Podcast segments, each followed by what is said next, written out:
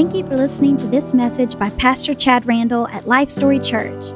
We are a grassroots church located in the heart of the Bellevue community in Nashville, Tennessee. Our services are streamed live on Facebook and YouTube every Sunday morning at 10:30 a.m. and Wednesdays 7 p.m. Central Time. We would love for you to join us. Now here's Pastor Chad Randall. Well, I'll just start talking, and Andrew, you can mess with it as we go. uh, so, so glad to have you guys here today. I do want to say a special welcome uh, to somebody who's here today. Greg, could you raise your hand or stand up and let me embarrass you for a minute? Greg was one of our first ministry partners ever. And I mean, 10 years ago when we started our first char- church in a Holiday Inn conference room in Arkansas with six people, Greg was one of those six people who supported our ministry from the very beginning. So I just want to say thank you, Greg, for that, and thank you for being here. Can we have a round of applause for Greg being here? It truly touches my heart. Greg, Greg was in town for work and he got delayed, so he thought, huh, what better to do than to Maybe go have church with some old friends, huh? I love it. Thank you, Greg, for being here. A couple announcements to get to you right off the bat, guys. Uh, first thing I want to do is say thank you, guys. Thank you for joining us every Wednesday nights ever since this coronavirus uh, stuff started. We wanted to start doing a Wednesday night live stream uh, in, a, in, an attempt to try and connect, give, it, give us another opportunity to connect during the week since we weren't able to meet physically uh, on Sundays. and it's really been a great blessing uh, to uh, a great many and a great blessing to us and the, the media team as well. So thank you guys for continuing to tune into that, being a part of it, commenting when you're on the thread, all of that good stuff. I know we have a number of people who aren't here today, but they're with us online. What a blessing modern technology is, huh? So cool, so cool. So uh, I encourage you guys on the videos, especially if it's one that's touched your heart, which is all of them, of course, right? But especially on those ones to share, okay? Because as a grassroots church, uh, that's, that's, that is uh, trying to build this church in Bellevue, Tennessee. You know, free advertisement is a great thing. You guys hear me say it all the time. So share the videos that we post, uh, like the YouTube page, share the different graphics and stuff that we put out, guys, to let people know that we're here.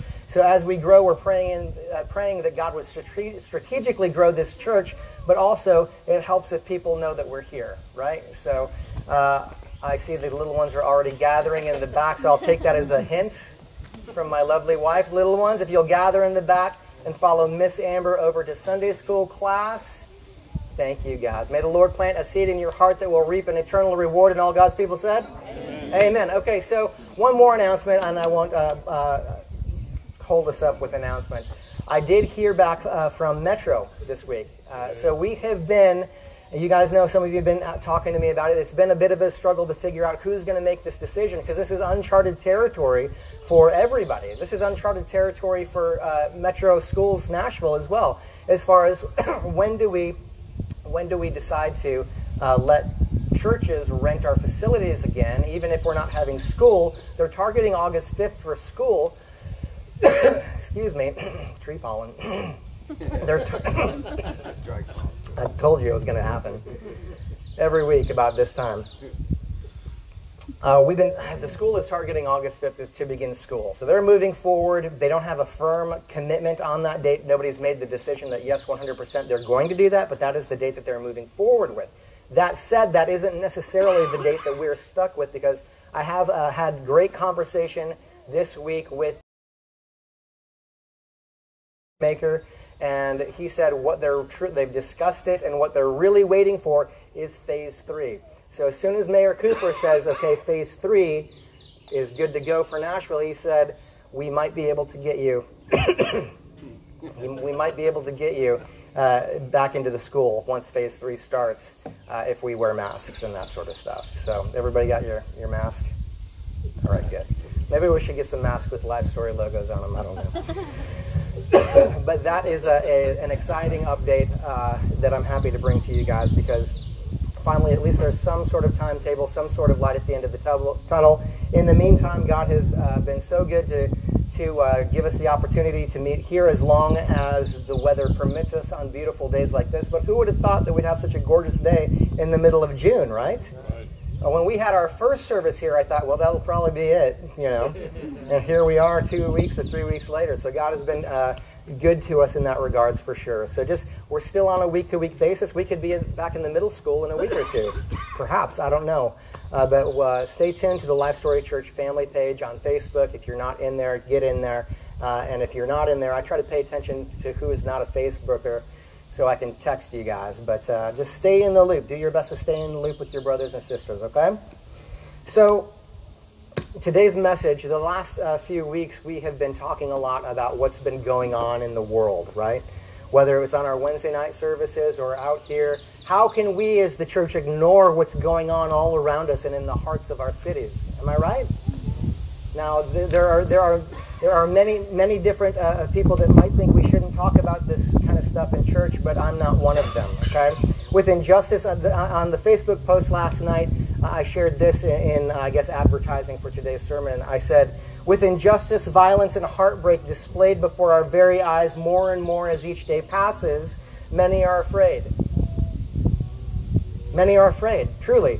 And I, and I get it. I've gotten, uh, you, some of you who are not afraid might be surprised by how many people who have reached out to me having to deal with the spirit of fear in regards to what's going on in the hearts of our cities. Many are afraid. You know, I've talked to many of you that, that are afraid of that. But I've and I've mentioned on more than one occasion the last few weeks that I personally understand because I believe that the soul of our nation truly hangs in the balance. I do. Then there are some of, of you who ask themselves, you know, what difference can I make in all of this as well? And then there are some of you who would, who would prefer just to kind of wait all of this out, right? Maybe if I just keep my head down and try to ignore it, maybe it'll all just go away in time. That way I don't need to be stressed about it and I don't need to be involved in it and I don't have to make a difference in any of it. There's people coming in on these issues from all different sides. And I feel as, as uh, uh, the leader of, of our congregation, it's my responsibility that the Lord has given me to address these different things. So whether it's fear or a false sense of insignificance that has seized you, to you, the Word of God says, and this is our sermon title for today. If you're a note taker, you are more than you think you are. You are, whether it's fear or a false sense of insignificance, the Word of God says to you, you are more than you think you are. And to argue my point this morning, uh, I want to take you through uh, Judges, chapters 6 and 7. Uh, I've actually had a notion uh, to do a deeper study on these chapters for over a year, believe it or not. I truly have. So I'm uh, pleased that the Lord has uh, lined this up for us today, honestly. You might be familiar with the story of Gideon. Show of hands if you're familiar. Sunday school did a pretty good job, right? But for, for a lot of us, that's about the end of our knowledge of that story. And there's so much more to this story. What do we always say at Life Story Church? There's always more to the story. Am I right? Say it with me. There's more to the story. I'm going to get you guys involved this morning, all right? So I want to start from the beginning, and we're going to just literally go through Scripture. Last week we just did a, a good old-fashioned Bible study, line by line, through a, a, a, lot of our Scriptures in John chapter 3. We're going to do much the same today through Judges chapter 6 and 7, because I believe that the Lord has a lot for us, and nobody can say it better than He can anyway, right? So let's read chapter 6, Judges chapter 6, Verse 1. The Lord gives us a little setup here before he digs in. The children of Israel did evil in the sight of the Lord.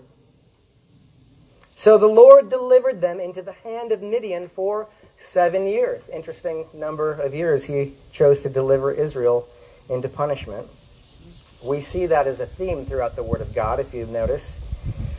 And the hand of Midian prevailed against against Israel because the Midianites, the chil- because of the Midianites, the children of Israel made for themselves the dens, the caves, and the strongholds which are in the mountains. Verse 3. So it was, whenever Israel had sown, Midianites would come up, also Amalekites, and the people of the east would come up against them.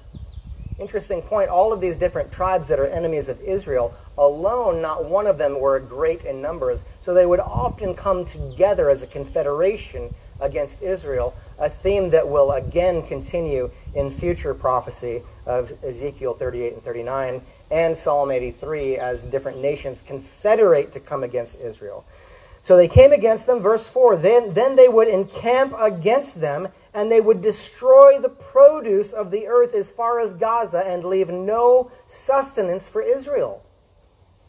Neither sheep, nor ox, nor donkey, for they would come up with their livestock and their tents coming in as numerous as locusts. Imagine locusts. What did they do? They come in, they swarm, and they eat everything. I mean, everything. Just like locusts, they would come in, leaving no, sus- no sustenance. Uh, like locusts, both they and their camels were without number, and they would enter the land to destroy it. Verse 6. So Israel was greatly impoverished. Think of that. This great nation of, of Israel impoverished, poor, because of the Midianites. The children of God, the children uh, of Israel, cried out to the Lord. All right? And if you're following along in your Bibles, uh, underline that if you're an underliner. Okay? They, what did they do? They cried out to the Lord. This is something that we see in, in uh, the history of Israel over and over again as we study through the stories of the Old Testament. The nation is prosperous, they fall into apostasy, then they become oppressed, then they cry out for deliverance, and they're delivered, right?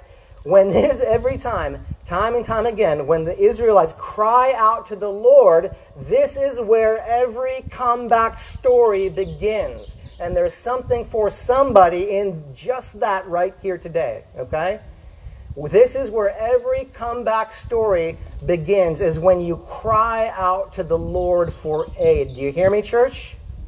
Verse 7, let's keep reading. And it came to pass when the children of Israel cried out to the Lord because of the Midianites that the Lord sent a prophet.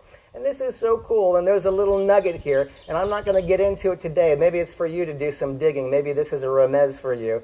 The Lord sent a prophet. Guess who that prophet was? I don't know either. He's, it's not like the Bible not to name a prophet, but they don't, they don't give us a name for this prophet here. The Lord sent a prophet to the children of Israel who said to them, Thus says the Lord God of Israel, I brought you up from Egypt and brought you out of the house of bondage, and I delivered you out of the hand of the Egyptians and out of the hand of all who oppressed you, and drove them out before you and gave you their land he always qualifies himself. You'll notice again in these stories, when it, it, always happens, that they find themselves in trouble. They've turned away from God. They're in trouble. What happens? They cry out to God, and God is so faithful to answer every time. There's not one time that they cry out and He doesn't answer. But when He answers, He reminds them of what He's done for them.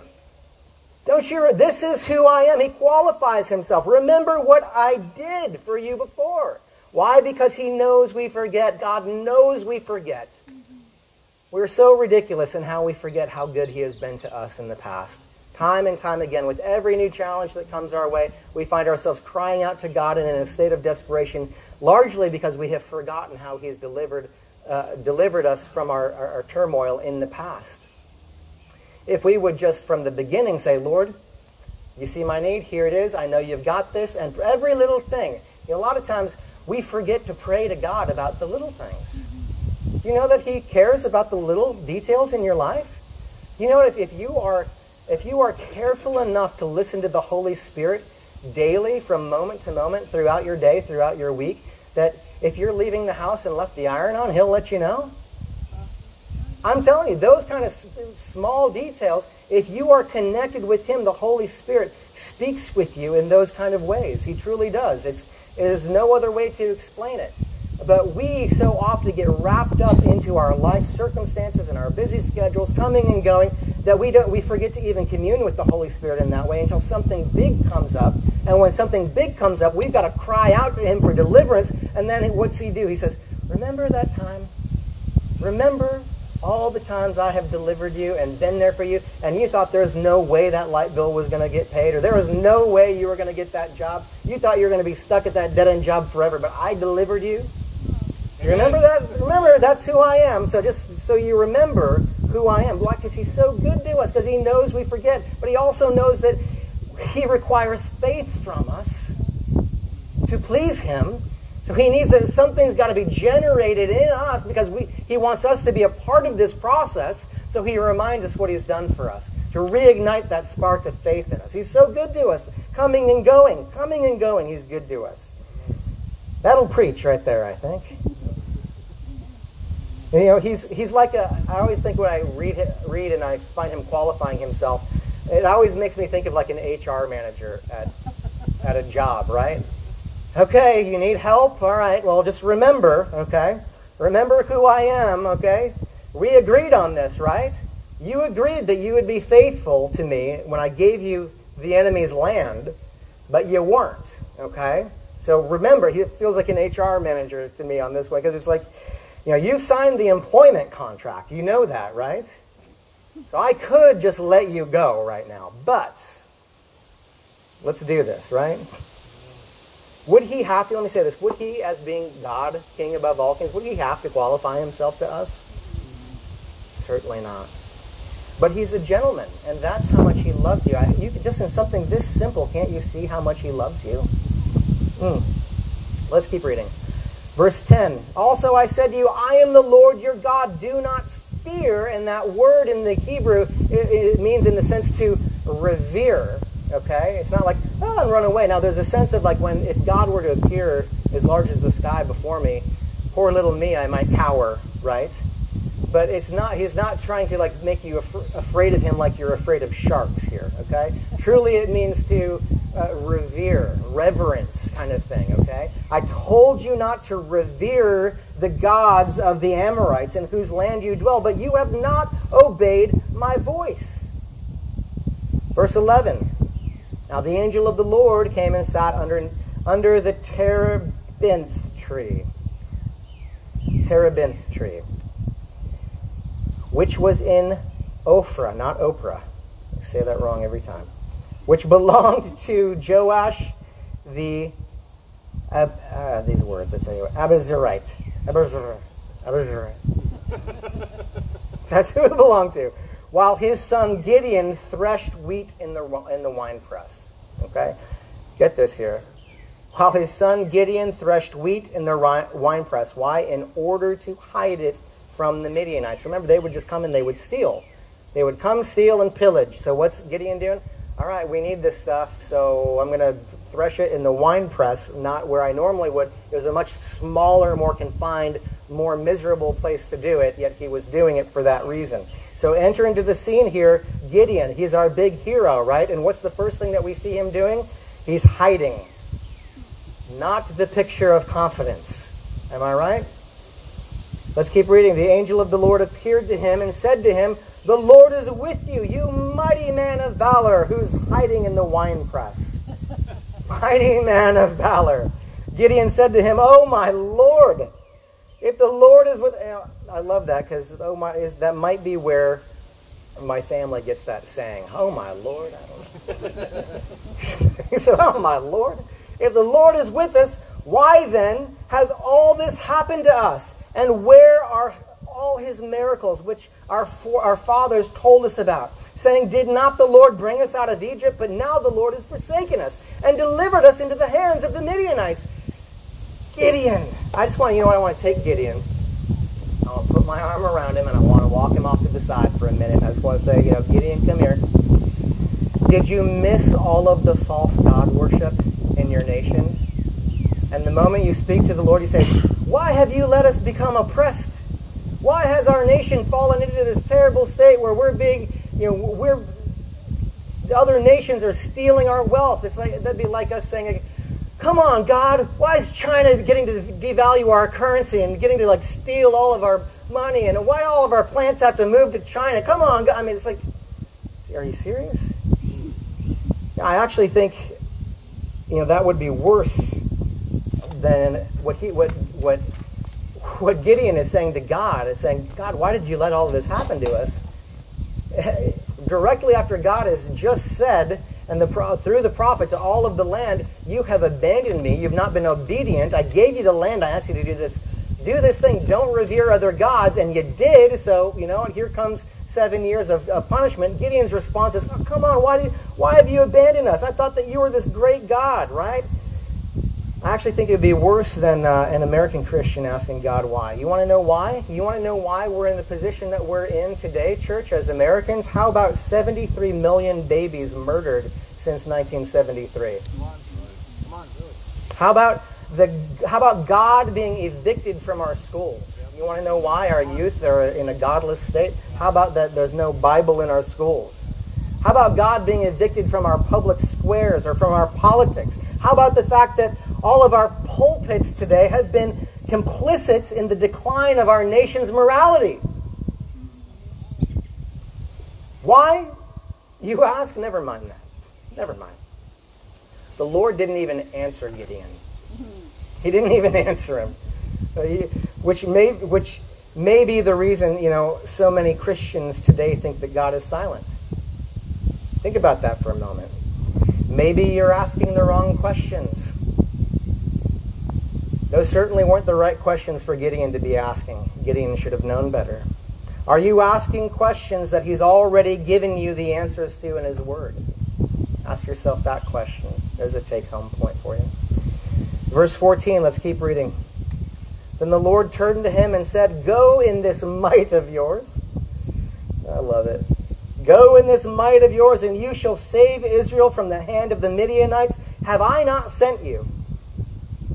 So he said to him again, Oh, my Lord, oh, my Lord, how can I save Israel? Indeed, my clan is the weakest in Manasseh, and I am the least in my father's house. I got the smallest clan, and I'm the smallest guy. Come on. So here is the first time that we see the line clearly drawn. Hear me here. This is important for our message today. Hear me here. This is the first time we see the line clearly drawn between who God thinks Gideon is and who Gideon thinks Gideon is. Do you see that? Gideon thinks, weakest in my clan, I am the weakest in that whole, uh, weakest clan, I'm the weakest in that weak clan. And God thinks, you are more than you think you are. Verse 16, and the Lord said to him, Surely I will be with you. I'll be, I, I hear you, Gideon, but I'll be with you. And you shall defeat the Midianites as one man. I'll be with you, Gideon. I will be with you, and that will be enough. I'll be with you, Bo, and that's enough. Diana, I'll be with you. I'll be with you, and that's enough. Wow. Amen. Mm-hmm. Chuck, I'll be with you, and that will be enough. Verse 17 Then he said to him, If now I have found favor in your sight, all right, I hear you, Lord, but if I found favor in your sight, like you say, then show me a sign. Just give me a sign that it is you truly who talk with me. Do not depart from me, I pray, until I come back to you and bring out my offering and set it before you. Ah, oh, Gideon. Have we not established already that this is God speaking to you, right? I just want to shake him sometimes especially what he's asking. Jesus would later say it is a wicked generation, right, that asks for signs and wonders. Okay, then he asks. He asks God. Oh, let's, let's see what God says. God says, I will wait until you come back. God is patient. God is patient with Gideon. So Gideon went, verse 19, Gideon went in and prepared a young goat, unleavened bread from an ephah of flour the meat he put in a basket, and he put in the broth in a pot, and he brought them out to him under the terebinth tree and presented them. The angel of God said to him, Take the meat and the unleavened bread and lay them on this rock and pour out the broth. And he did so, giving him specific instructions. Verse 21 Then the angel of the Lord put out the end of the staff that was in his hand and touched the meat and the unleavened bread, and fire arose out of the rock and consumed the meat and the unleavened bread. And the angel of the Lord departed from his sight. There he is. You put out the offering, you know, with these false pagan gods. They were carved out of wood, gold plated, and everything else. These uh, pagans would put offerings of meat and everything else right in front of these uh, these stone or wooden statues, plated statues, and, and they would rot. No fire, no consuming. The priests would just have to go through their routine of like some sort of magic trick maybe and make it disappear, right? Bunny in a hat under the table, get rid of it anyway, right? Now with God, when his when his uh, sacrifices were brought to them, brought to him, just like Elijah, consumed with fire. You see, right? Consumed with fire. Now Gideon perceived that he was indeed the angel of the Lord. So Gideon said, Alas, Lord God, for I have seen the angel of the Lord face to face. Then the Lord said to him, Peace be with you. Do not fear. You shall not die. So Gideon built an altar there to the Lord and called it, The Lord is Peace. To this day, it is still in Ophrah of the Abiezrites. And there's I've never been over there to see it, but there's some pictures online. They think they know where it is, or they hypothesize that they do even today. Verse 25 Now it came to pass the same night that the Lord said to him, Take your father's young bull, the second bull of seven years old, and tear down the altar of Baal. You guys know who Baal is by now, right? He's the false god that they would, re- would receive to him child sacrifices. Horror, horrifying evil in the land of Israel. You know there's horrifying evil there just because there's Baal worship, okay? So he said he uh, take down your father's young take your father's young bull, the second bull, the second bull of 7 years old and tear down the altar of Baal that your father has and cut down the wooden image that is beside it and build an altar to the Lord your God on top of this rock and in the proper arrangement take the second bull and offer a burnt sacrifice with the wood of the image which you shall cut down. He hates pagan false god worship. You can tell, right? Especially when it leads to such evil. Verse 27 So, so Gideon took ten men from among his servants and did as the Lord had said to him, because he feared his. Don't get lost right here. Because he feared his father's household and also the men of the city too much to do it by day, he did it at night. I have seen the Lord face to face. All right, Gideon, now go. Maybe we should just wait till later. yeah, it's dark, right?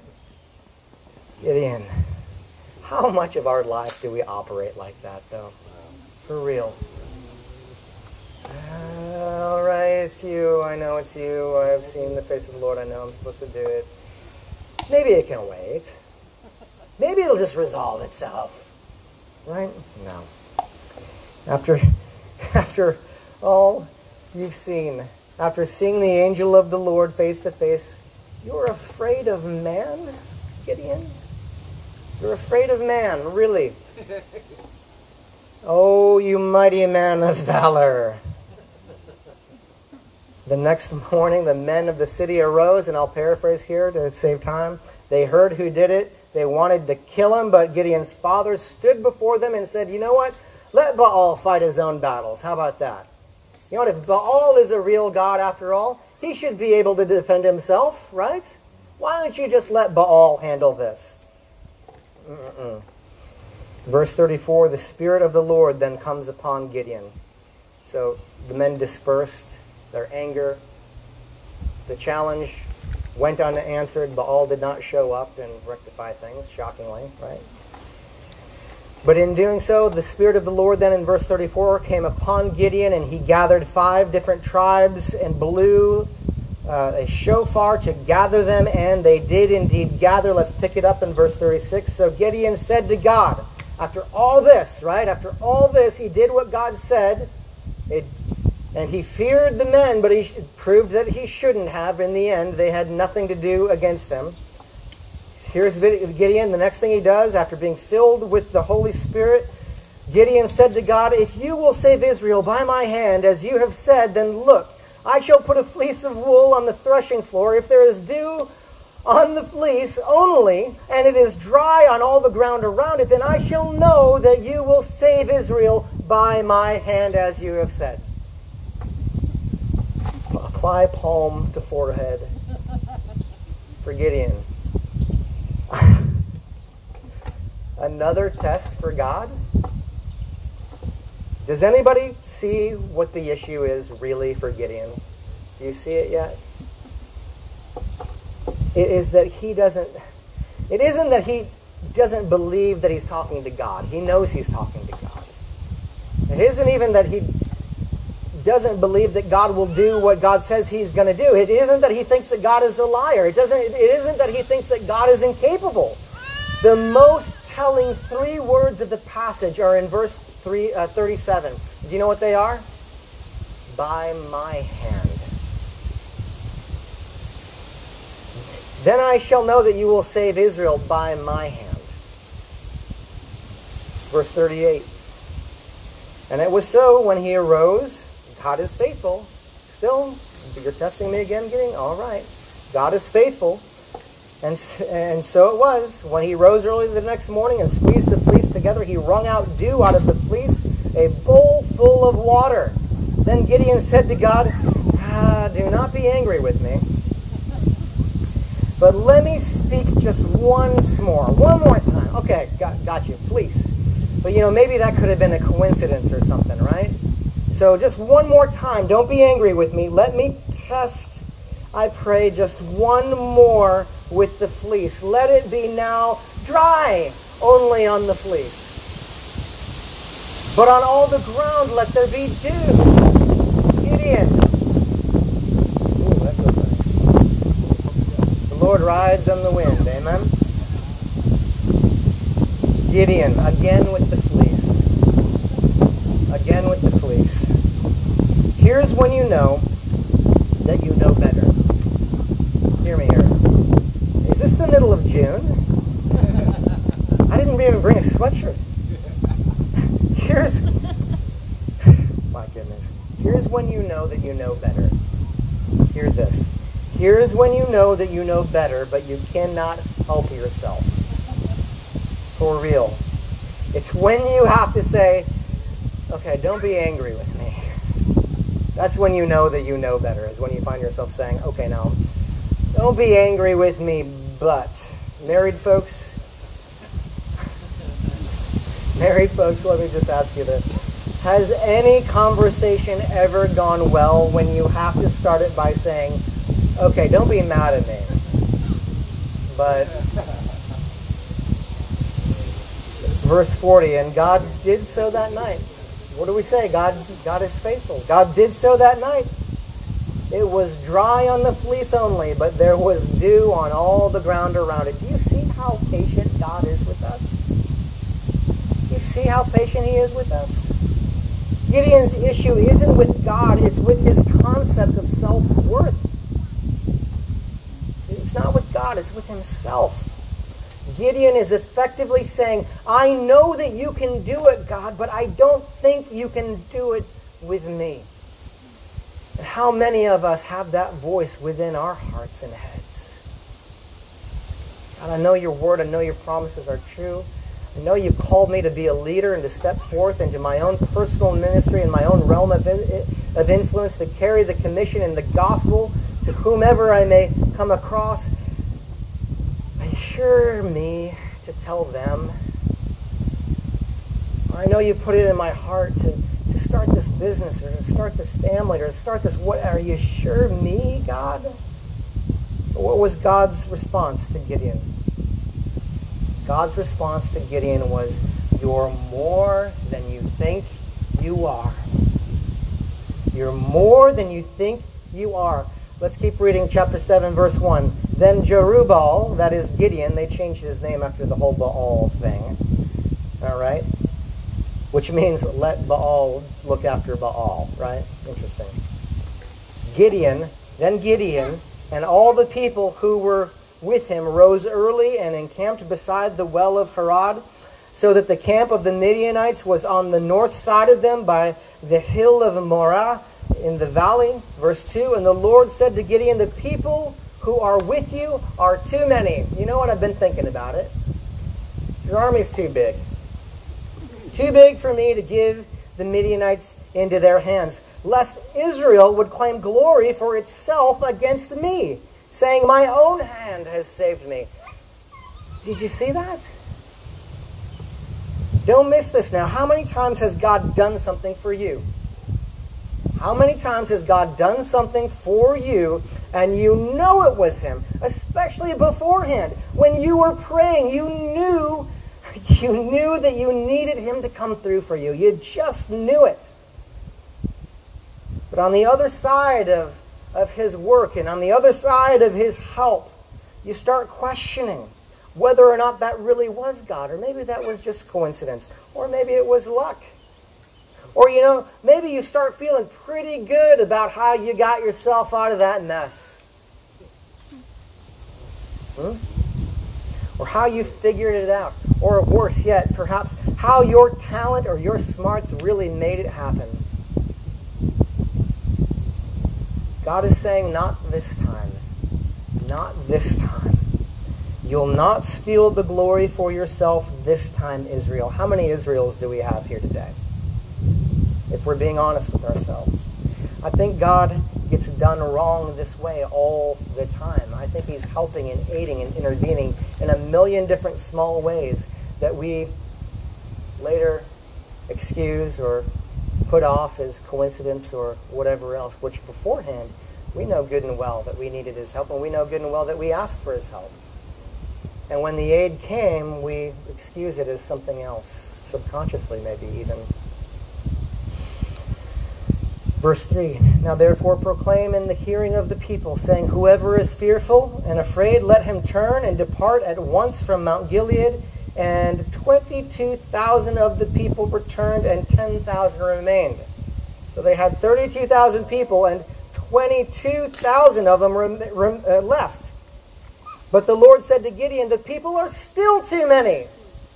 Bring them down to the water, and I will test them for you there. God then, and I'll paraphrase for time, God then whittles the army down, get this now, down to 300 people.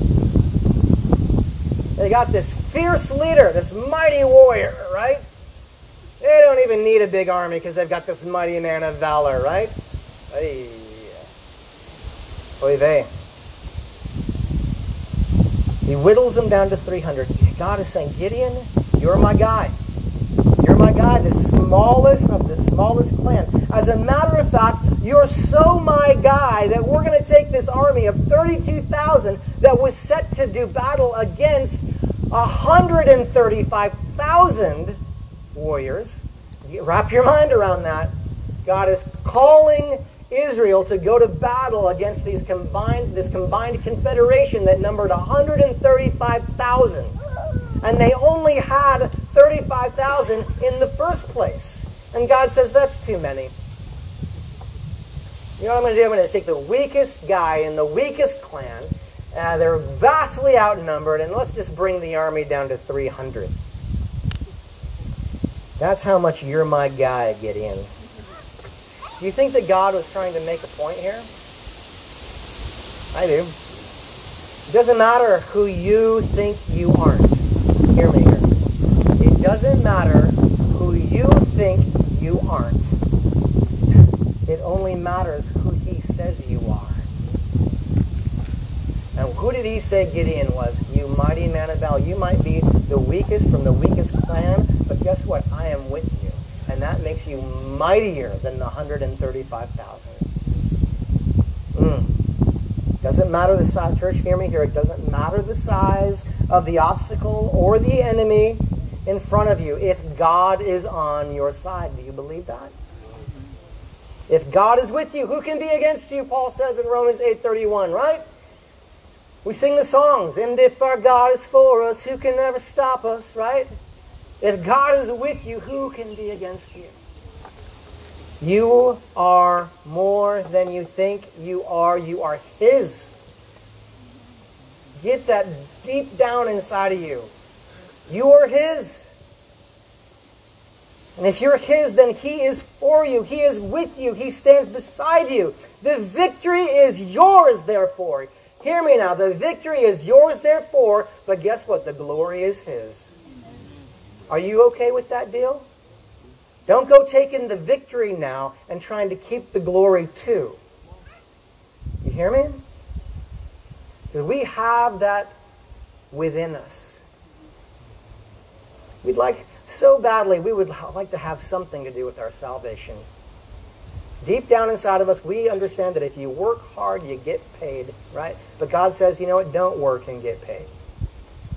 and then just give me the glory for it. Is that a good deal? Do work, get saved. Yeah, if I can just be good enough, then I'll be saved. And God says, No, you'll actually never be good enough. So I'm just going to save you, and then you'll be inspired to do good. And uh, just give me the glory, okay? Good deal? Yet we, in our convoluted, subconscious, religious minds, so badly wanted to be able to say, I had a part in it. I was good enough. I did good. Didn't I? Subconsciously trying to take glory for part of even our salvation. If you're if you're willing to accept the terms of this contract, God will you'll be blown away with where He takes you and what He uses you for in kingdom work. I'm telling you, if you're okay with the victory being yours, but the glory being His, set that in your heart and watch what God does. Let's keep reading. We're about to get rained on. It happened on the same night that the Lord said to him, Arise, go, we're almost done. Arise, go down against the camp, for I have delivered into your hand. Delivered them into your hand, verse 10. But if you are afraid, get this one last time. If you are afraid, go down, go down to the camp with Purah your servant, and you shall hear what they say. And afterwards your hand shall be strengthened to go down against the camp. You see what God's doing here? Guess what? Then, guess what Gideon did? He said, if you're still afraid after everything, after all the tests, after all the fleeces, if you're still afraid, just sneak down to the camp and hear what they're saying. What is, what is his response? No, Lord, you have shown me enough.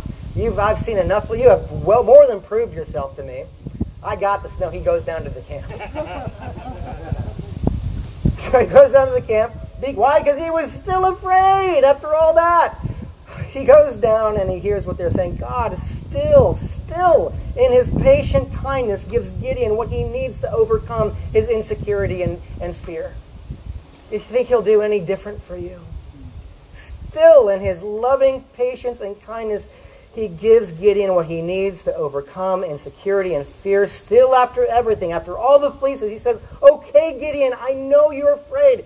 Go have a listen. I love this story, church, because we are all Gideon. At some point, at some time, on some level, we are all Gideon. Has God not shown and proven himself to us? Has he not done it over and over and over again? Yet, uh, what are we? We're still afraid. We still question ourselves. We're so riddled with insecurity that we question if God can really use us, little me, to do something big save the nation, perhaps. Let me ask you this. Things are pretty real right now in our country. Do you believe that God could use just you to turn this mess around? Just you? And can you in your heart really believe that, you know what, God could take just me and create a set of circumstances that I bring about change and peace in our nation? And the hearts of our nation turn back to the God of Israel, back to Jesus, do you think that he could take just you and make that happen? Because he could. He could. Or do you disqualify yourself in your heart and your mind like Gideon did? We're so riddled with insecurity, church. But he can. He could. Do you believe that God can save this nation of ours at this point? Or do you believe we're just done? You believe he can save it? I believe he can. Will he? I don't know. We'll see. But I believe he can. And if you do believe that he can, guess who he will use to do it? The restrainer of evil and wickedness is who he'll use. And guess who that is? It's you. It's the Holy Spirit, but guess where he lives? Guess what vessel the Holy Spirit uses to do God's will and work on this planet? You. You are Gideon. You've got to get this. You've got to know it. You can't hide and hope that the turmoil will pass, church. You've got to, we got to pray for our nation. We've got to listen to the Holy Spirit, and we've got to do what He says. I'm telling you, church. Let's finish this real quick. Real quick, real quick. Lord, just give me a couple minutes. Lord Jesus. I'm being totally serious, Lord. Five minutes, Lord. Let's read it. Let's finish it out. Verse 13. And when Gideon had come, there was a man telling a dream to his companion. Remember, he went down to hear the story, hear what they were saying. He said, "I have had a dream. To my surprise, a loaf of barley bread tumbled into the camp of Midian, and it came to a tent, and it struck the tent, and the tent fell down, and it overturned, and the tent was collapsed." Verse 14. And his companion, remember, this is the enemy camp. His companion answered him and said, "This is nothing else but the sword of Gideon, the son of Joash, a man of Israel." Into his hand God has delivered Midian and the whole camp. They were afraid of him and the 300 somehow. And so it was when Gideon heard the telling of the dream and its interpretation that he worshiped God. Verse 20, jumping to verse 20. Then the three com- companies blew the trumpets and broke the pitchers. God gives him these instructions of what to do break pitchers. After he heard what the dream that had been given to the enemies, he devises a plan. They're going to break pitchers of water. Uh, they've got a plan. You'll hear how it plays out here. They broke the pitchers. They broke the pitchers. They held the torches in their left hands, all 300 of them encircling the camp, and the trumpets, shofars, in their right hands, and blew the shofar. And they cried, "The Lord, the sword of the Lord and of Gideon." The sword of the Lord and Gideon. Somebody say with me. The sword of the Lord and of Gideon. And every man stood in his place all around the camp, and the whole army ran and cried and fled. When the 300 blew the trumpets, the Lord set every man's sword against his companion throughout the whole camp. And the army fled as far as the border of Abel Meholah by Tabbath. An army that was 135,000 in one moment of that evening was cut down, cut down to 20,000 by their own swords. I bet they didn't see that coming. God looked at Gideon and he called him mighty man of valor because God knew what he was going to do with him. All right? Get this. Let's wrap it here. Let's wrap it up. God looked at Gideon and he called him mighty man of valor because he knew what he was going to do with him. Gideon didn't see it. Gideon did not see it, but God saw it. And isn't that what matters, church? For all the regrettable insecurities that Gideon displayed, get this. For all, this is going to bring it all home here. For all of the regrettable, eye rolling, regrettable insecurities that Gideon displayed, there was one virtue that Gideon never failed to display in all of it. Can you guess what it was? The fact that he possessed this virtue was no doubt the key to why God was able to use him. What virtue, anybody? Obedience.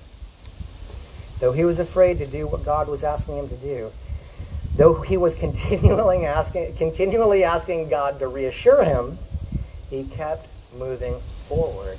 He was obedient, and that's for us today. God is fine if you've got to keep asking him for reassurance. He knows. He knows, he knows you better than yourself.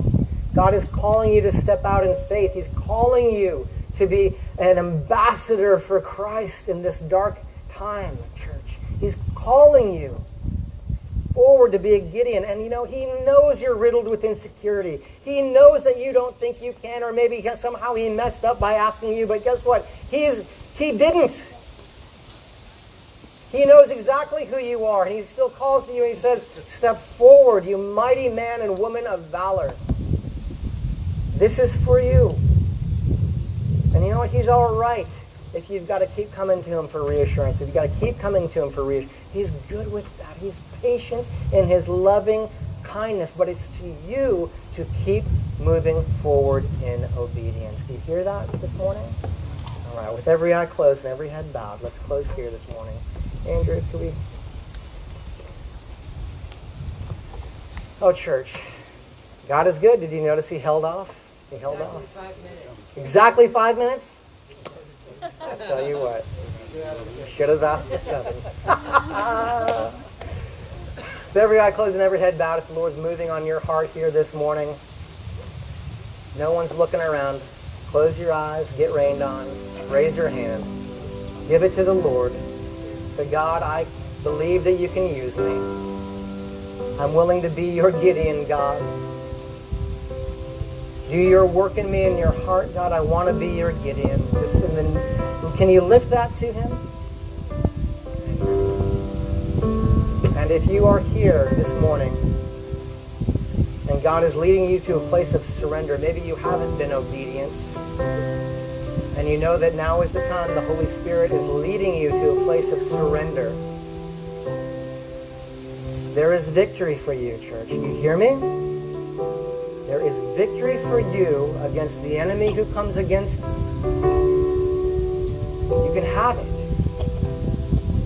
Or are you willing to be obedient and are you willing to let Him have the glory, church? If you're praying a prayer of surrender this morning, just raise your hand.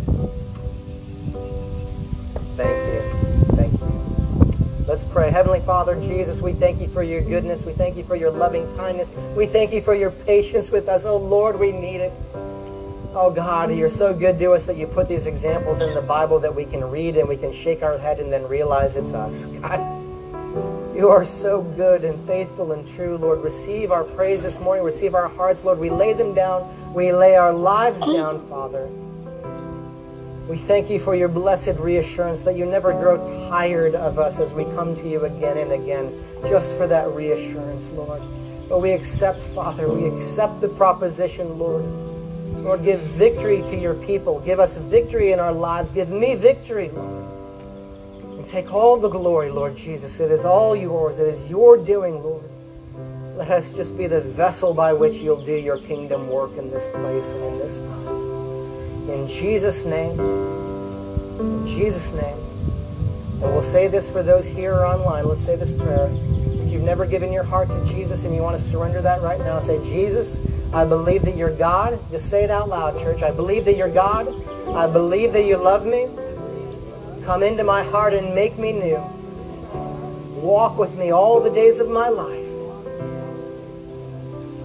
The glory is yours. In Jesus' name. Amen. May the Lord bless you. May he keep you. May he make his face to shine upon you. May He pour favor out on your lives. May you go in grace, in victory, shouting the glory of the Lord as you go. In Jesus' name, and all God's people said, Amen. Woo! We love, we love you guys.